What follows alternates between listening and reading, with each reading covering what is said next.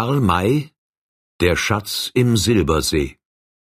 Folge 18 Ein Drama auf der Prärie. Über die Prärie schritt langsam und müd ein Fußgänger, eine seltene Erscheinung, wo selbst der allerärmste Teufel ein Pferd besitzt, da der Unterhalt desselben nichts kostet. Welchem Stande dieser Mann angehörte, das war schwer zu erraten, sein Anzug war städtisch, aber sehr abgetragen und gab ihm das Aussehen eines friedlichen Mannes, wozu aber die alte, gewaltig lange Flinte, welche er geschultert trug, nicht recht passen wollte. Das Gesicht war bleich und eingefallen, wohl infolge der Entbehrungen, welche eine lange Fußwanderung mit sich brachte. Zuweilen blieb er stehen, wie um auszuruhen, aber die Hoffnung, Menschen zu treffen, trieb ihn immer schnell wieder zur neuen Anstrengung seiner müden Füße.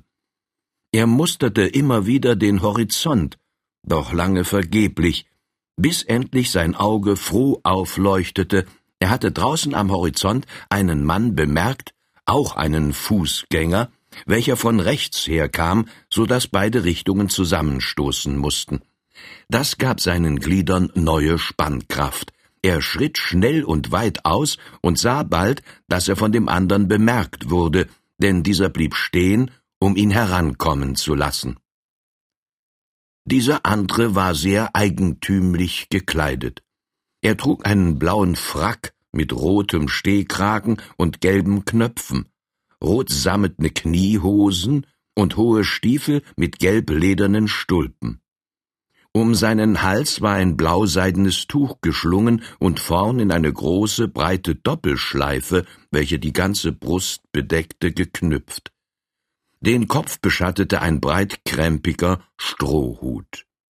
An einem um den Hals gehenden Riemen hing vorn ein Kasten aus poliertem Holze.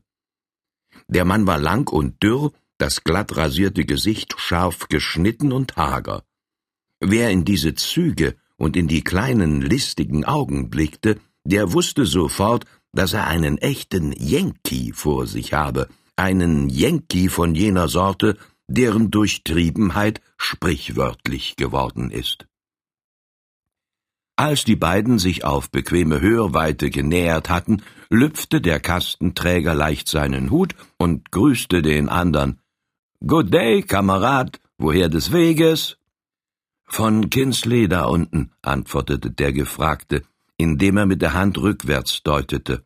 Und ihr? Von überall her, zuletzt von der Farm, welche da hinter mir liegt.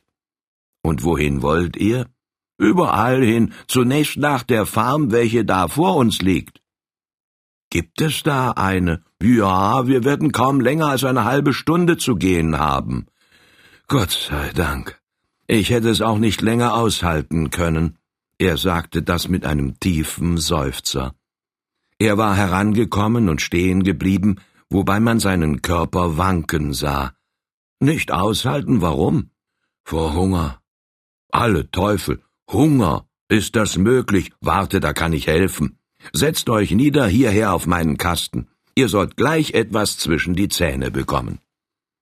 Er legte den Kasten ab, drückte den Fremden auf denselben nieder, zog dann aus der Brusttasche seines Frackes zwei riesige Butterbrote hervor, brachte aus der einen Schoßtasche ein großes Stück Schinken zum Vorscheine, reichte beides dem Hungrigen und fuhr fort Da esst, Kamerad.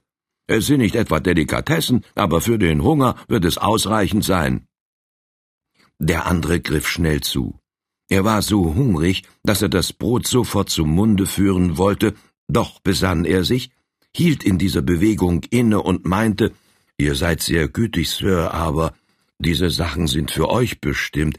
Wenn ich sie esse, werdet dann ihr selbst hungern müssen. Oh nein, ich sage euch, dass ich auf der nächsten Farm so viel zu essen bekommen werde, wie mir beliebt.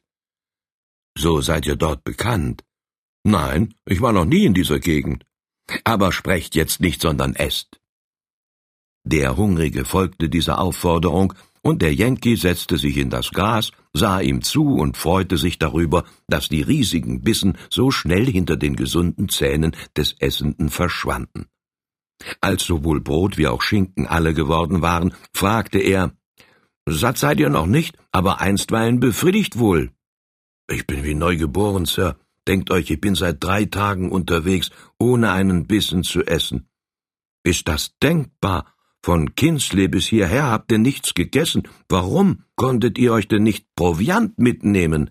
Nein, meine Abreise ging zu plötzlich vor sich. Oder unterwegs einkehren. Ich habe die Farmen vermeiden müssen. Ach so. Aber ihr habt ein Gewehr bei euch, da konntet ihr euch doch ein Wild schießen. Oh, Sir, ich bin kein Schütze. Ich treffe eher den Mond als einen Hund, der gerade vor mir sitzt. Wozu dann aber das Gewehr? Um etwaige rote oder weiße Vagabunden abzuschrecken.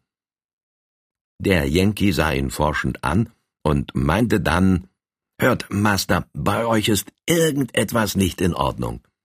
Ihr scheint euch auf der Flucht zu befinden und doch ein höchst ungefährliches Subjekt zu sein. Wo wollt ihr denn eigentlich hin? Nach Scherden an die Eisenbahn. So weit noch und ohne Lebens- und Existenzmittel. Da könnt ihr leicht Schiffbruch leiden. Ich bin euch unbekannt, aber wenn man sich in der Not befindet, so ist es gut, Vertrauen zu fassen. Sagt mir doch, wo euch der Schuh drückt. Vielleicht kann ich euch helfen. Das ist bald gesagt. Ihr seid nicht aus Kinsley, sonst müsste ich euch kennen, und könnt also nicht zu meinen Feinden gehören. Ich heiße Haller, meine Eltern waren Deutsche. Sie kamen aus dem alten Lande herüber, um es zu etwas zu bringen, kamen aber nicht vorwärts. Auch mir haben keine Rosen geblüht. Ich habe mancherlei gemacht und gearbeitet, bis ich vor zwei Jahren Bahnschreiber wurde. Zuletzt war ich in Kinsley angestellt. Sir, ich bin ein Kerl, der keinen Wurm treffen kann, aber wenn man allzu sehr beleidigt wird, so läuft endlich die Galle über. Ich bekam mit dem dortigen Redakteur einen Streit, auf welchen ein Duell folgte. Denkt euch, ein Duell auf Flinten. Und ich habe niemals im Leben so ein Mordwerkzeug in den Händen gehabt. Ein Duell auf Flinten dreißig Schritt Distanz. Es wurde mir gelb und blau vor den Augen, als ich es nur hörte. Ich will es kurz machen. Die Stunde kam, und wir stellten uns auf. Sir, denkt von mir, was ihr wollt, aber ich bin ein friedfertiger Mann und mag kein Mörder sein. Schon bei dem Gedanken, dass ich den Gegner töten könnte, überlief mich eine Gänsehaut, welche so scharf wie ein Reibeisen war. Darum zielte ich, als kommandiert wurde, mehrere Ellen weit daneben. Ich drückte ab, er auch. Die Schüsse gingen los. Denkt euch. Ich war nicht getroffen, aber meine Kugel war ihm gerade durch das Herz gegangen. Die Flinte, die gar nicht mir gehörte, festhalten, rannte ich entsetzt fort. Ich behaupte, dass der Lauf krumm ist. Die Kugel geht volle drei Ellen zu weit nach links. Was aber das Schlimmste war, der Redakteur hatte einen zahl- und einflussreichen Anhang, und das hat hier im Westen gar viel zu bedeuten. Ich musste fliehen, sofort fliehen, und nahm mir nur Zeit, mich kurz von meinem Vorgesetzten zu verabschieden. Meiner ferneren Existenz wegen gab er mir den Rat, nach Sheridan zu gehen und händigte mir einen offenen Empfehlungsbrief an den dortigen Ingenieur ein. Ihr könnt ihn lesen, um euch zu überzeugen, dass ich die Wahrheit sage. Er zog ein Schreiben aus der Tasche, öffnete es und gab es dem Yankee. Dieser las Liebster Charrois, hier sende ich dir Master Joseph Haller, meinen bisherigen Schreiber. Er ist von deutscher Abstammung, ein ehrlicher, treuer und fleißiger Kerl, hat aber das Unglück gehabt, um die Ecke zu schießen und gerade darum seinen Gegner in den Sand zu legen, er muss darum für einige Zeit von hier fort, und du tust mir einen Gefallen, wenn du ihn in deinem Büro so lange beschäftigst, bis hier Gras über die Angelegenheit gewachsen ist, dein Bent Norton. Unter diesem Namen war zur besseren Legitimation noch ein Stempel angebracht. Der Yankee faltete den Brief wieder zusammen, gab ihn dem Eigentümer zurück und sagte, indem ein halb ironisches, halb mitleidiges Lächeln um seine Lippen spielte, ich glaube euren Worten, Master Haller, auch ohne dass ihr mir diesen Brief zu zeigen braucht. Wer euch sieht und sprechen hört, der weiß, dass er einen grundehrlichen Menschen, welcher gewiss mit Willen kein Wässerlein trübt, vor sich hat. Mir geht es gerade wie euch, ich bin kein großer Jäger und Schütze vor dem Herrn. Das ist kein Fehler, denn der Mensch lebt nicht durch Pulver und Blei allein. Aber so sehr ängstlich wie ihr wäre ich an eurer Stelle denn doch nicht gewesen. Ich glaube, ihr habt euch ein wenig ins Boxhorn jagen lassen. Oh nein, die Sache war wirklich gefährlich. So seid ihr überzeugt, dass man euch verfolgt hat. Gewiss. Darum habe ich bisher alle Farmen vermieden, damit man nicht erfahren soll, wohin ich mich gewendet habe. Und seid ihr überzeugt, dass ihr in Sheridan gut aufgenommen werdet und eine Stelle erhaltet? Ja, denn Mr. Norton und Mr. Charrois, der Ingenieur in Sheridan, sind außerordentlich befreundet. Nun, welches Gehalt gedenkt ihr dort zu beziehen? Ich hatte jetzt wöchentlich acht Dollar und meine, dass man mich dort ebenso bezahlen wird. So, ich weiß eine Anstellung mit noch einmal so viel, also 16 Dollar und freie Station für euch. Was? Wirklich? rief der Schreiber erfreut, indem er aufsprang. 16 Dollar? Das ist ja geradezu zum Reichwerden. Wenn auch nicht das, aber sparen könntet ihr euch etwas dabei. Wo ist diese Stelle zu haben? Bei wem? Bei mir. Bei euch? erklang es im Tone der Enttäuschung. Allerdings. Wahrscheinlich traut ihr mir das nicht zu. Hm, ich kenne euch nicht. Dem kann gleich abgeholfen werden. Ich bin nämlich Magister Dr. Jefferson Hartley, Arzt für Menschen und Tiere, sagte der Yankee. Habt ihr Lust, so sollt ihr mein Famulus sein. Ich zahle euch das erwähnte Gehalt. Aber ich verstehe nichts von der Sache, erklärte Haller bescheiden. Ich auch nicht gestand der Magister. Nicht? fragte der andere erstaunt. Ihr müsst doch Medizin studiert haben. Fällt mir gar nicht ein. Aber wenn ihr Magister und auch Doktor seid, das bin ich allerdings. Diese Titel und Würden besitze ich. Das weiß ich am allerbesten, denn ich selbst hab sie mir verliehen.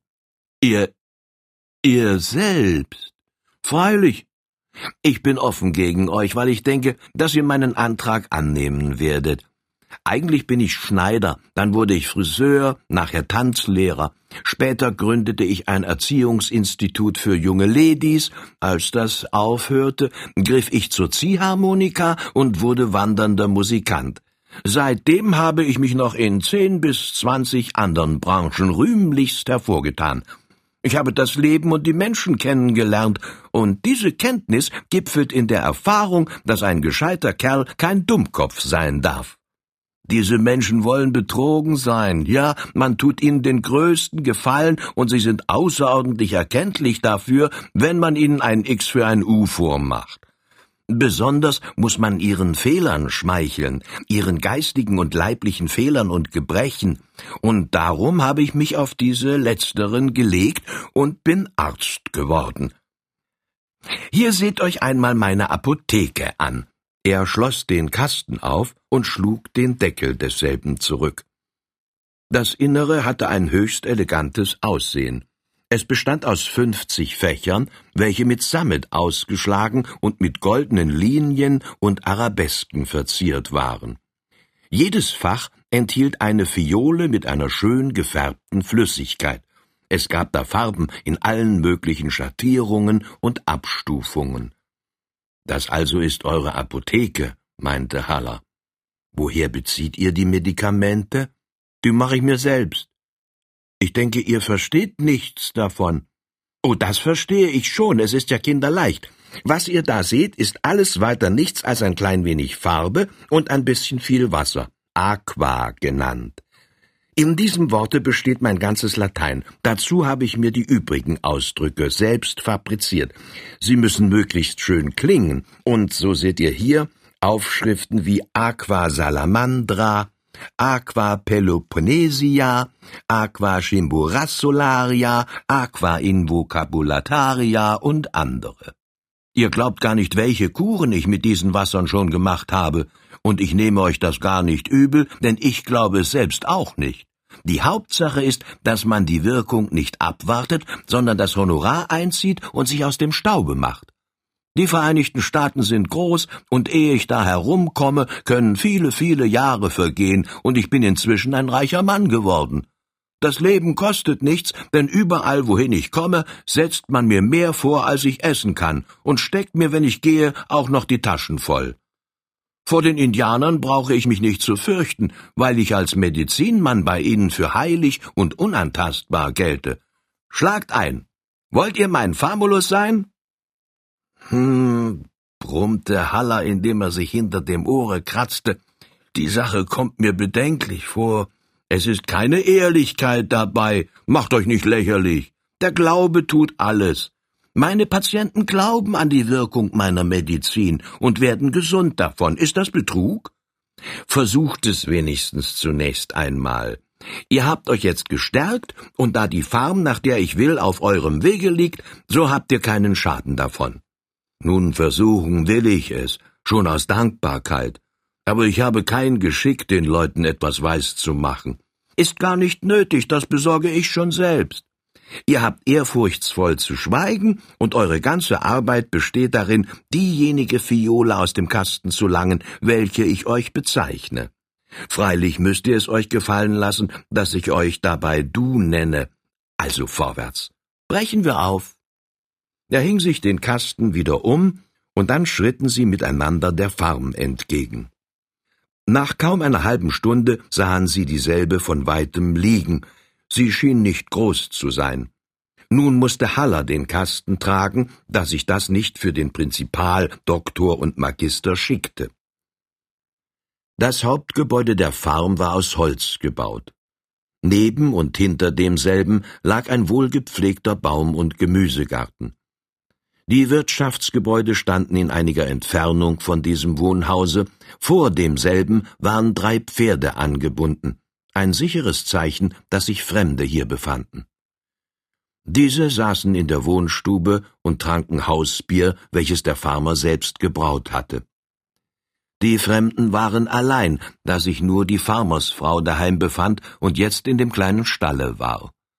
Sie sahen den Quacksalber mit seinem Famulus kommen.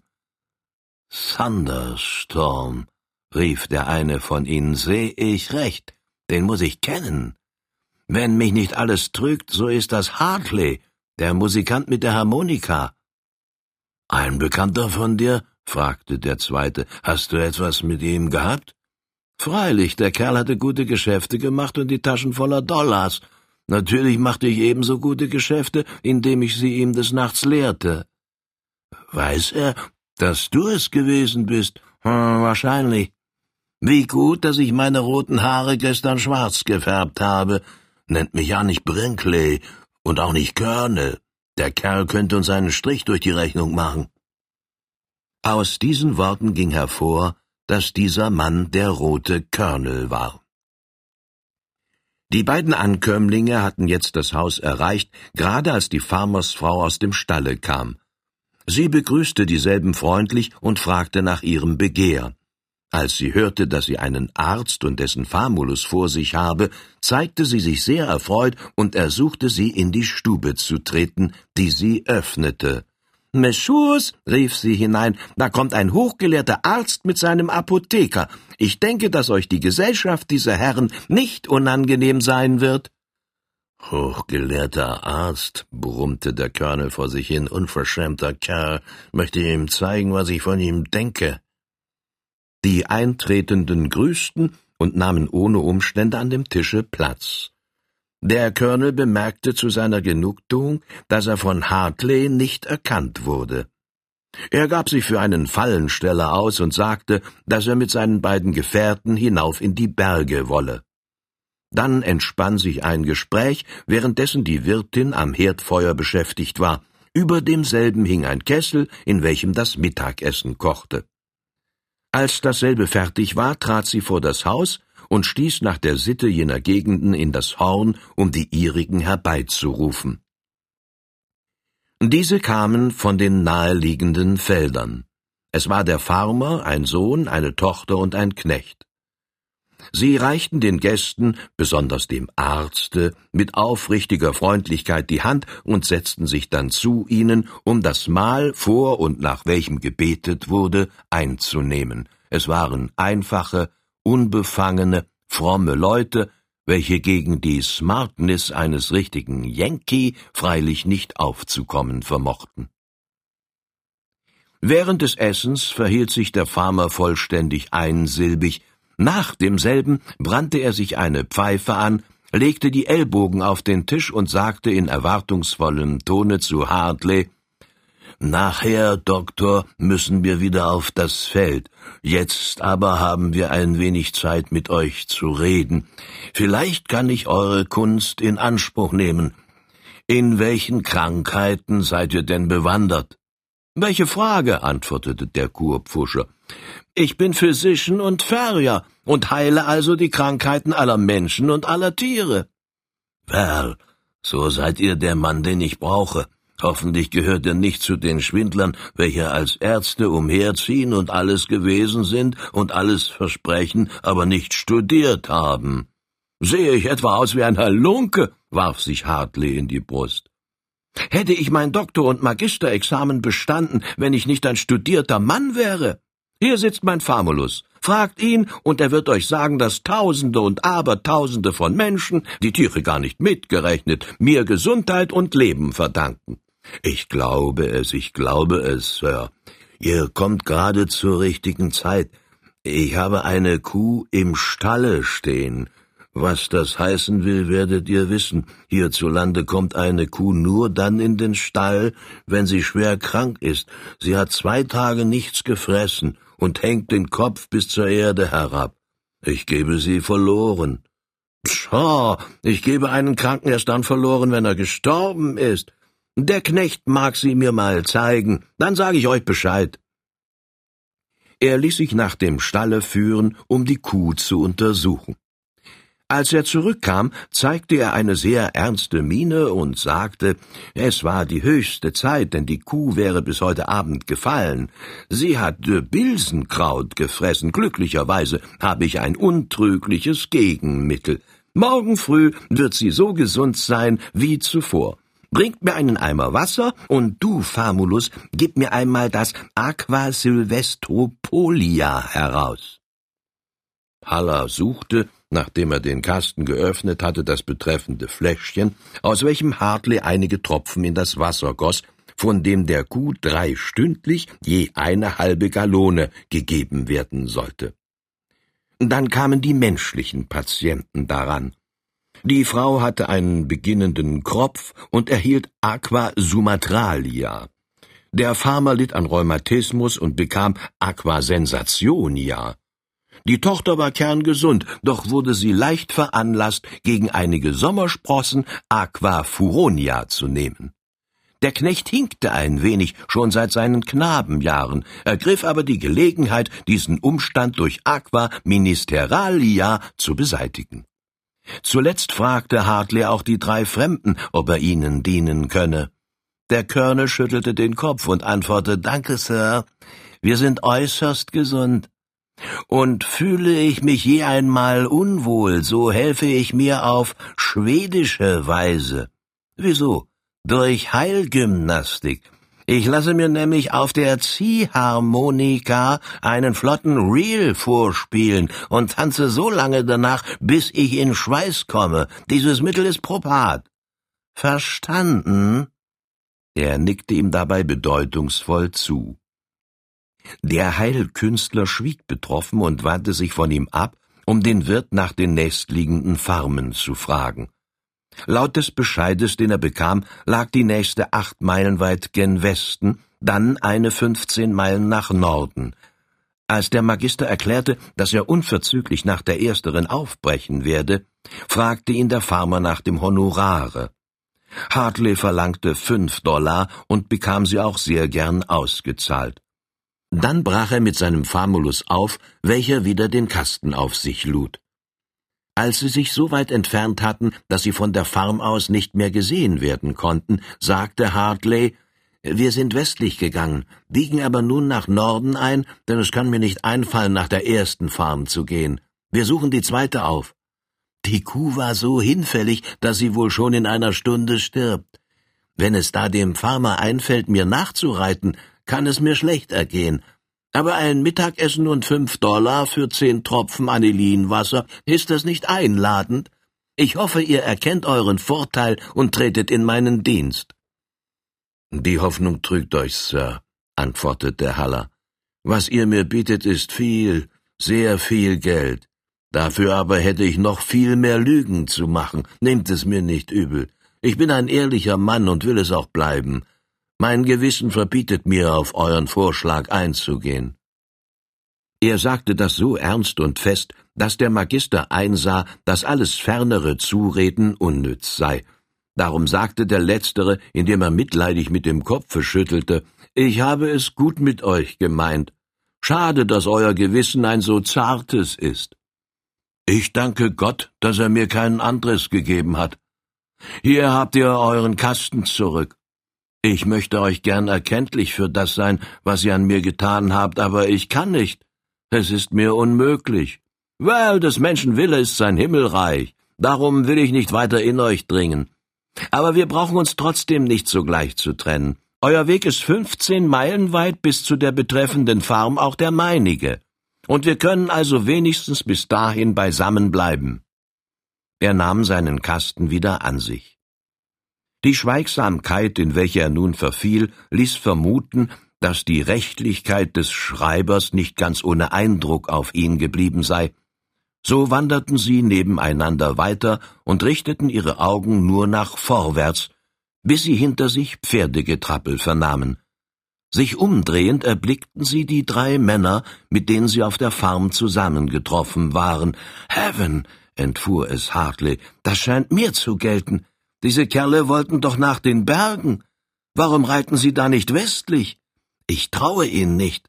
Sie scheinen eher Strolche als Trappers zu sein. Er sollte bald zu seinem Leidwesen erfahren, dass er mit dieser Vermutung das Richtige getroffen hatte. Die Reiter hielten bei den beiden an, und der Colonel wendete sich in höhnischer Weise an den Quacksalber. Master, warum habt ihr eure Richtung geändert? Nun wird der Farmer euch nicht finden. Mich finden? fragte der Yankee. Ja, als ihr fort waret, sagte ich ihm aufrichtig, was es für eine Bewandtnis mit euren schönen Titeln hat, und er brach schleunigst auf, um euch zu folgen und sich sein Geld wiederzuholen. Unsinn, Sir, es ist nicht Unsinn, sondern die Wahrheit. Er ist nach der Farm, welche ihr angeblich mit eurer Gegenwart beglücken wolltet. Wir aber waren klüger als er. Wir verstehen es, Fährten zu lesen und sind der eurigen gefolgt, um euch einen Vorschlag zu machen. Wüsste nicht welchen. Ich kenne euch nicht und habe nichts mit euch zu schaffen. Desto mehr aber wir mit euch. Wir kennen euch. Indem wir dulden, dass ihr diese ehrlichen Farmersleute betrügt, sind wir eure Mitschuldigen geworden, wofür es nur recht und billig ist, dass ihr uns einen Teil des Honorares auszahlt. Ihr seid zwei und wir sind drei Personen. Also haben wir drei Fünftel des Betrages zu fordern. Ihr seht, dass wir gerecht und billig handeln. Solltet ihr nicht einverstanden sein, so nun seht euch meine Kameraden an. Er deutete nach den beiden anderen, welche jetzt ihre Gewehre auf Hartley richteten. Dieser hielt nun alle Disputation für vergeblich. Er war völlig überzeugt, es mit richtigen Wegelagerern zu tun zu haben und freute sich innerlich, so billig davonzukommen. Darum zog er drei Dollar aus der Tasche, hielt sie dem Colonel hin und sagte, Ihr scheint euch in meiner Person zu irren und euch in Verhältnissen zu befinden, welche diesen Teil meines wohlverdienten Honorares für euch nötig machen. Ich will eure Forderung als Scherz gelten lassen und auf denselben eingehen. Hier sind drei Dollar, welche nach eurer eigenen Rechnung auf euch entfallen. Drei Dollar? Seid ihr des Teufels? lachte der Colonel. Meint ihr, dass wir euch einer solchen Lumperei wegen nachreiten? Nein, nein, es war nicht bloß das heutige Geld gemeint. Wir verlangen unseren Anteil von dem, was ihr bisher überhaupt verdient habt. Ich nehme an, dass ihr ein erkleckliches Sümmchen bei euch tragt. Sir, das ist keineswegs der Fall, rief Hartley erschrocken. Werden sehen. Wenn ihr leugnet, muss ich euch untersuchen. Ich denke, dass ihr euch das ruhig gefallen lassen werdet, denn meine Kameraden spaßen mit ihren Büchsen nicht. Das Leben eines armseligen Harmonikaspielers ist für uns keinen Pfifferling wert. Er stieg vom Pferde und trat zu dem Yankee. Dieser erging sich in allen möglichen Vorstellungen, um das drohende Unheil von sich abzuwenden, doch vergebens. Die Gewehrmündungen starrten ihm so drohend entgegen, dass er sich in sein Schicksal ergab. Dabei hoffte er im Stillen, dass der Körner nichts finden werde, da er seine Barschaft sehr gut versteckt glaubte. Der jetzt schwarz gefärbte Rote untersuchte alle Taschen, fand aber nur wenige Dollar. Dann betastete er jeden Zoll breit des Anzuges, um zu fühlen, ob vielleicht etwas eingenäht sei. Das war ohne Erfolg. Nun glaubte Hartley der Gefahr entgangen zu sein, aber der Colonel war schlau. Er ließ den Kasten öffnen und betrachtete denselben genau. Hm, meinte er. Diese sammetne Apotheke ist so tief, dass die Fächer nicht bis auf den Boden reichen. Wollen doch einmal versuchen, ob sie sich nicht herausnehmen lassen. Hartley erbleichte, denn der Gauner befand sich auf der richtigen Spur. Der letztere fasste mit beiden Händen an den Zwischenwänden der Fächer und zog richtig. Die Apotheke ließ sich aus dem Kasten heben, und unter ihr lagen mehrere Papierkuverte neben und übereinander. Als er sie öffnete, sah er sie mit Banknoten verschiedenen Wertes gefüllt.